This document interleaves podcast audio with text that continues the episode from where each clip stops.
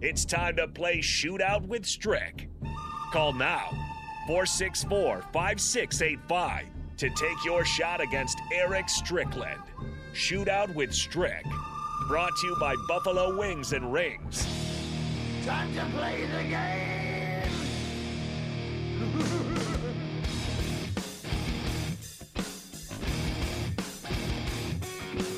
It's time to play Shootout with Strick here on the block on 93.7 The Ticket.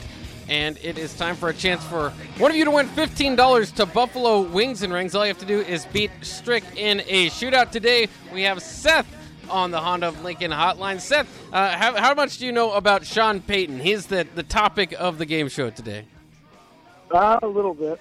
A little bit should do enough of it. To be honest, I dig I dug pretty deep into his uh, his resume there, so it's going to be kind of tough for both of you. But it's either an or, either or. So we'll see what you guys can do. So we'll start with Strick, so Seth knows what he needs to get to in order to get the win today. If he does not win, if Strick wins. Well, Strix, of course, is a man of the people, so the third caller will then get the chicken. Uh, so, are are you ready, Strick, to go? Let's get it. All right, three, two, one. What college did Sean Payton play quarterback for? Western Illinois or Eastern Illinois? Western. It was Eastern. Which Big Ten school did Sean Payton coach quarterbacks for in 1996? Illinois or Indiana? Indiana. It was Illinois. Payton was the college running back coach for which early 90s running back? Marshall Faulk or Garrison Hearst? Faulk. That's correct. Which season did Payton lead the Saints to the Super Bowl championship? 2009 or 2006? Nine. That's correct. Who is going to play Sean Payton in the upcoming movie Home Team? Sean Connery. Not Connery. Um. God. Sean Connery. It's actually Kevin James, uh, which is kind of surprising. But either way, Strick, you ended up with two points there. Uh, pretty good effort. Let's see if Seth can beat it. Seth, feeling confident for this one? Yeah, not feeling pretty good. All right, feeling pretty good. That's a that's a good way to look at it going into it. Uh, if you're ready, we'll go in three, two, one. Who had the most passing yards under Sean Payton as quarterback coach with the Cowboys in the mid 2000s? Drew Bledsoe or Vinny Testaverde? Uh, Testaverde. It was actually Bledsoe. Which NFL franchise was Payton's first quarterback coach gig with in 1997? Giants or Eagles?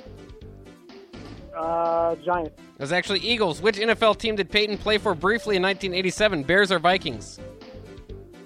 Uh, Bears. That's correct. Who did Payton and the Saints beat in the Super Bowl in the 2009 season? Patriots or Colts? Uh, Colts. That's correct. What number did Payton wear at Eastern Illinois, which is now retired by the school?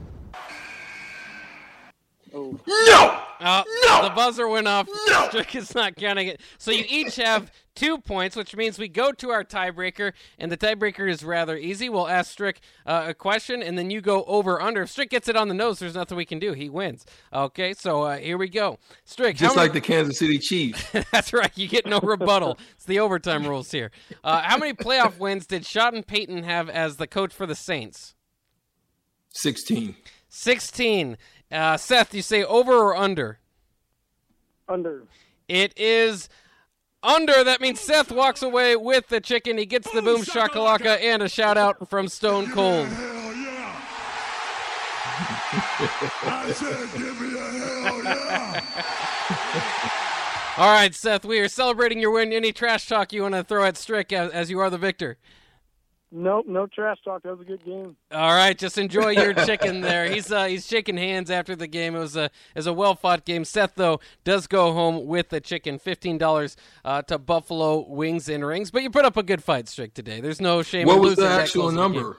Uh, it was nine. Did I not say there was nine wins? Is what he's had um, as far as playoff wins for the Saints. Uh, maybe a little bit lower than you would expect, but he's done pretty good once he's gotten to the playoffs for them. Um, a few things I wanted to get to uh, real quick before we hit the top of the hour uh, and have uh, plenty more to, to bring to you. Um, the Miami Hurricanes, I mentioned this earlier, are getting rid of the turnover chain uh, out there, uh, which was kind of uh, replicated by many schools. They have different ways to celebrate turnovers. Are, are you kind of sad? Did you feel like that was part of the Miami Hurricane fabric now? Yeah, I think too. Then what happens is you start chasing, you start going after it, you start missing assignments because you're you know so Yeah. I, I think they want to get back to the basics and not about the high and the shine. I understand why they do it. I mean, I think it's it's a pretty cool little thing, but I think a team that's kind of lost their, you know, their savor and who they were and and how they used to do things with the right kind of play.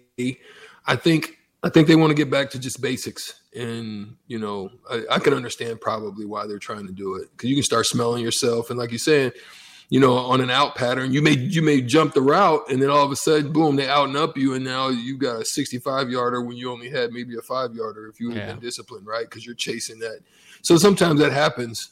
I think that's something to just look at. Yeah, it's interesting. Mario Cristobal, obviously the new coach there, um, trying probably to, to calm things down. But I always like that sort of swag coming from the University of Miami. I think it's very on brand. Um, very cool. Um, or very good game, I should say, tonight uh, in the Big Ten. If you get the chance to watch it at, at six o'clock on ESPN, number ten Michigan State against number twenty-four Illinois. Maybe something to watch out for. I, I, we've had Jeremy Werner, um, who covers Illinois, on the show before. Um, he's he's said just or tweeted out just a few minutes ago that seventy minutes prior to tip off. The rest of the Illinois team is out there shooting shots and getting their warm ups, but Kofi Cockburn and Andre Curbelo, two of the better players, and obviously with Cockburn being an, a preseason All American, probably going to be a postseason All American as well.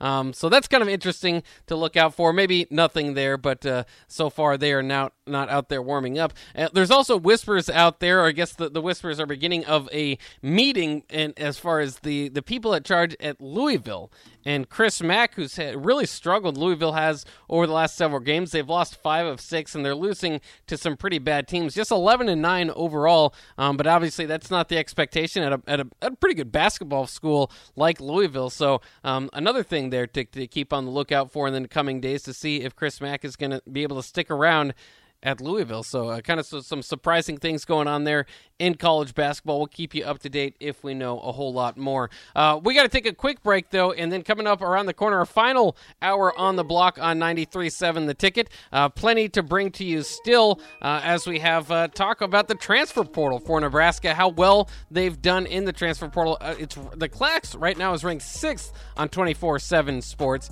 Is this a new strategy for Nebraska, or is it just a reality of the situation? This kind of one-year fix-it-up situation. Uh, we'll talk about that. We'll have hitting the hardwood uh, with Strick, where we talk some NBA action, uh, and and plenty more coming up on the block.